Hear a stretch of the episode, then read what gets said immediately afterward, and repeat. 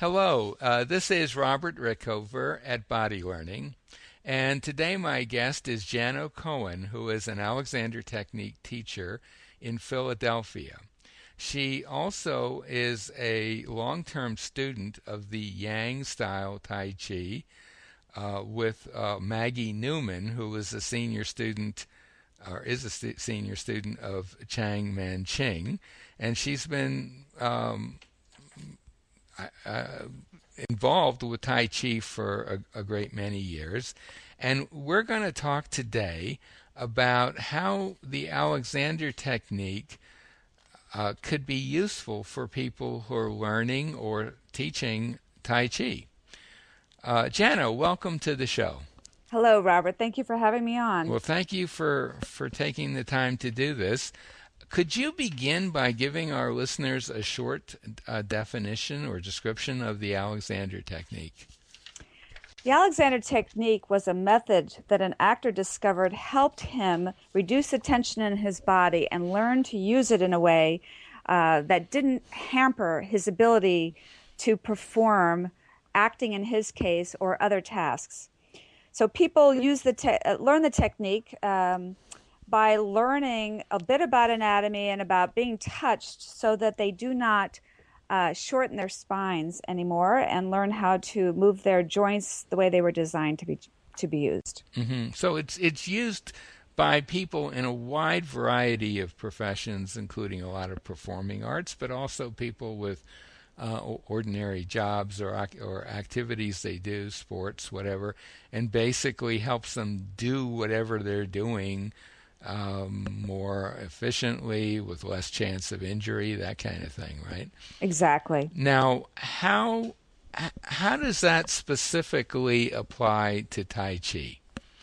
Well, Tai Chi is a martial art that is practiced upright on your feet, on your legs. Mm-hmm. And while it's very relaxing and it's got its own um, benefits to circulation and balance and relaxation, um, sometimes people have some trouble practicing it without pain in their knee joints or kind of learning to be able to do the movements well because people in their daily lives are stiff or they uh, have a lot of stress so that they tense things up or they use poor body mechanics when they're driving sitting at a computer or playing sports. And so they they come to tai chi with their bodies a bit twisted up and tight so Alexander can help them undo these tension habits, uh, release their legs, line up their joints so that when they do Tai Chi, it's actually in better alignment and uh, in a state of being that,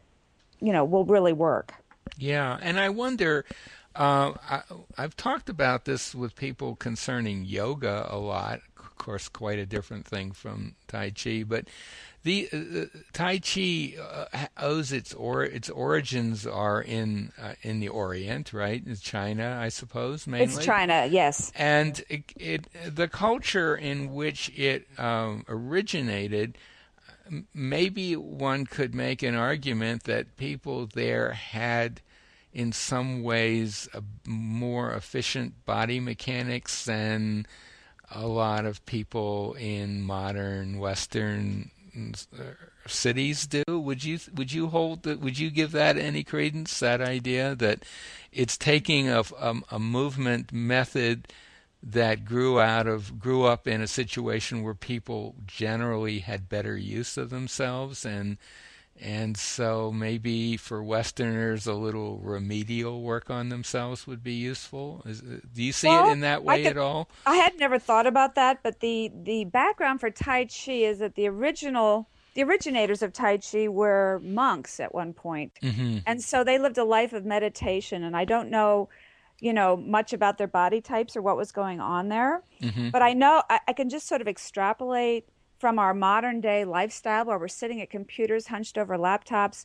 Um, we're sitting at terrible desks all, all day when we're students as, and, you know, at a young age, and we're not squatting anymore, you know, to lift things.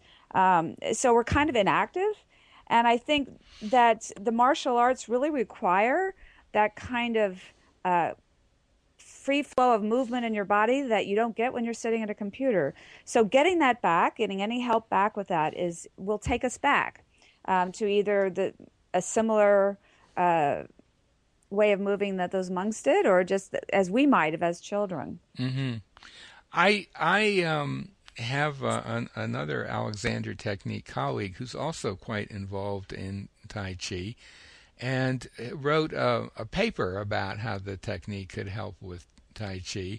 And he got a lot of flack about that from some people in his Tai Chi community.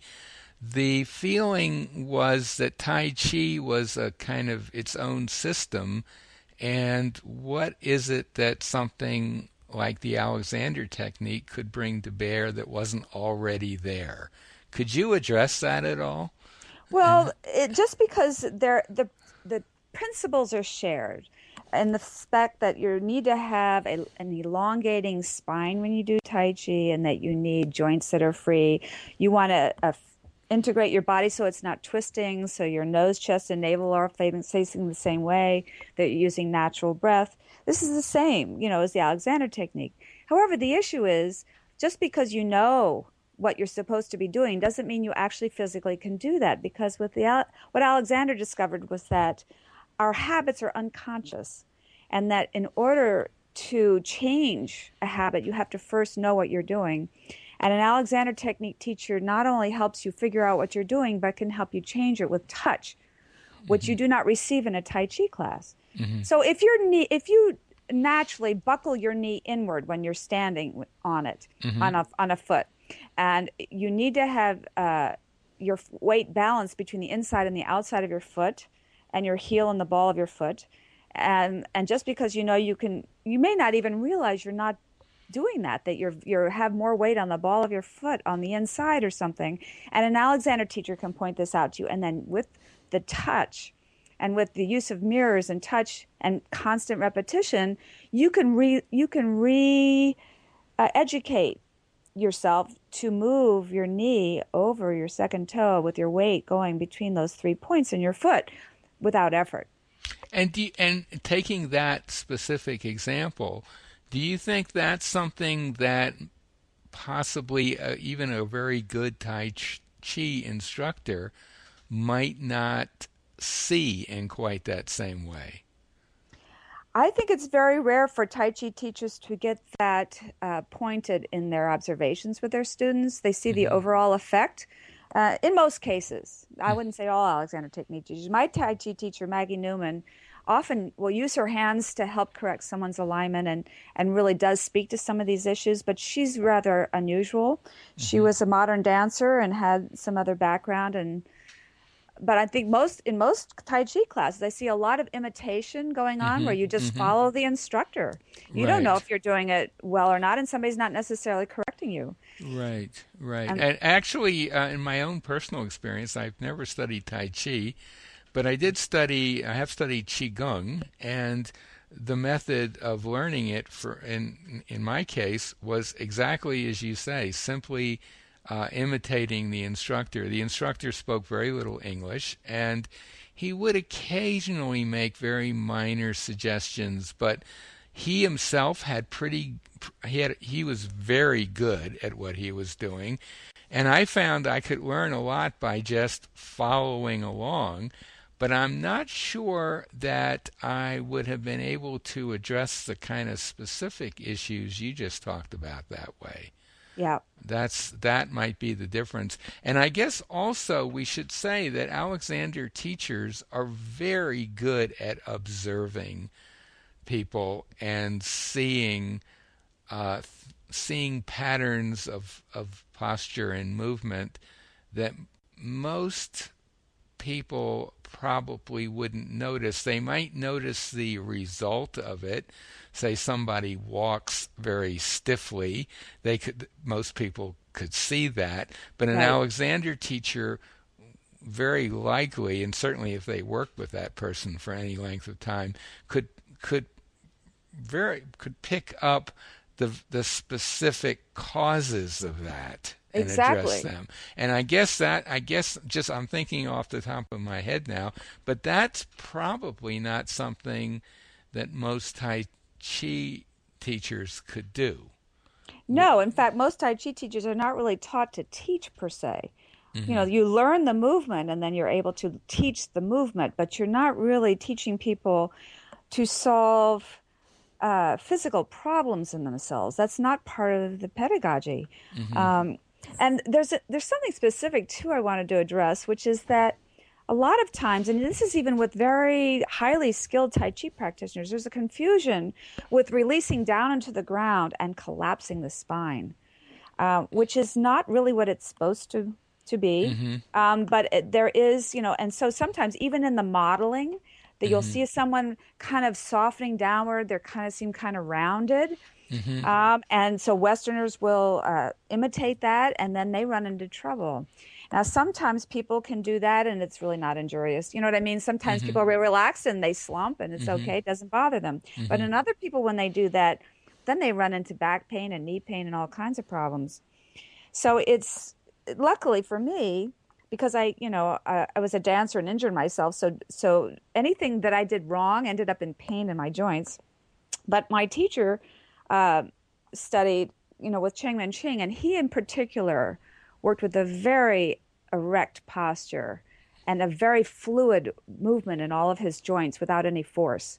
So he was the perfect example to model afterwards, mm-hmm. but he was not the kind of instructor who could teach you how to do that because he had no English and he would just ta- teach you by demonstrating something but not going to you and helping you with your own movement. So he was actually a perfect example of that. Um, but it's, it's even worse when there's the teacher is you know got a more uh, slumped down posture and their pelvis is tucked under and so forth, and that can lead to to real problems in the long run. I, I mean, I, I guess it's a bit analogous to learning, uh, let's say, uh, learning a musical instrument from a, a teacher who is a really good player of that instrument um, you can learn a lot by i mean the teacher can teach you certain things and you could probably learn a lot you will learn a lot by imitating their patterns of movement but that teacher um, may not be a very good teacher of overall coordination. It's kind of a bit much to expect a a violinist to also be a good teacher of coordination and balance. Exactly. Exactly. And maybe that's um, that that analogy would hold true for, for Tai Chi as well. That I some would. someone be a spectacularly good practitioner of Tai Chi, but not necessarily the best person to help a student overcome a specific issue that's getting in their way. Right. Yeah, that's it. And uh, I just want to get back uh, just for a second before we come to an end to this um, question of the culture in which it originates. Uh, as you, you said uh, earlier, that it, it, it, it, was monks who originally started doing Tai Chi, right? Yes. And they got the first form of the, it. Yes. The first forms. And um, possibly, of course, we don't really know because we're going back into the sands of history here, but it's quite possible that um, they themselves were pretty self aware and um, in a way that most people aren't. That's a good and point. so, uh, and I would say Alexander teachers, well, we're not monks, that's for sure, but we do tend to be um, aware of things, of, of movement, postural patterns in ourselves and in others in a way that most people aren't. So in, I, am not saying we're bringing um, monastery life back to Tai Chi, but we're bringing an aspect of awareness that might be missing. Um, well, exactly, and, and Tai Chi is actually supposed to be a moving meditation, mm-hmm. and so the more awareness you can bring to yourself as you're moving, enhances that, and that is again, you know, why my particular teacher is is, is a spectacular example because she really f- uses the opportunity uh, of studying Tai Chi to make everyone pay attention to what they're doing and to improve what they're doing. Mm-hmm. And, and, I wanted to bring up another um, benefit, mm-hmm. which is, uh, uh, the idea of Tai Chi is that you're moving, you're, you're have an idea about what you're doing and it moves the energy in your body, which then moves your body. Now, so what we're essentially doing with Tai Chi is moving bo- energy through it, building energy and coming into balance. And the use of Alexander technique um, is so wonderful because the way we use our hands is the same way you want to use your hands with Tai Chi, which is opening your joints so the energy mm-hmm. can come through. Right. And so when you communicate with another person, that you're not invading their space, but you're simply touching them. With Tai Chi, we touch and push hands with four ounces of pressure. So it's just to listen and feel the other person. So any tension you have in your arms and your hands is going to block that. So when an Alexander Technique teacher can help you, then you're going to open more, be able to do the postures better with softer hands, and also do the push hands practice with better hands. Mm-hmm. And the, the other marvelous thing is that Alexander Technique teachers know about that partnership from touching other people. And they really uh, were always listening for movement and feeling where the other person is on their how they're grounded on their feet and where they are in space. And that's what a Tai Chi practitioner needs to do, both with themselves and with another person. So we can help, we can share. So it's not just body mechanics that an Alexander technique has to off, teacher has to offer, but something deeply uh, principled that we can share with the Tai Chi practitioners. We can understand what they're doing and we can join it. Mm-hmm. And we can join it by not changing what they're doing, but enhancing what they're doing. And and of course, most Alexander teachers are not Tai Chi practitioners, uh, and I assume that you would agree that y- you could, as a Tai Chi practitioner, or teacher or student, you could benefit a lot from working with an Alexander technique teacher who's never done Tai Chi. Absolutely, there's no requirement for that. Right. Uh, yeah. Right. Absolutely. Uh, Jano, is there anything else you want to add? Oh, let me think. I guess just something about appreciating the beauty of Tai Chi. Um, that it's it's um, this idea with Alexander technique of of opening you, sort of your internal landscape, your body, opening up and having your energy flow.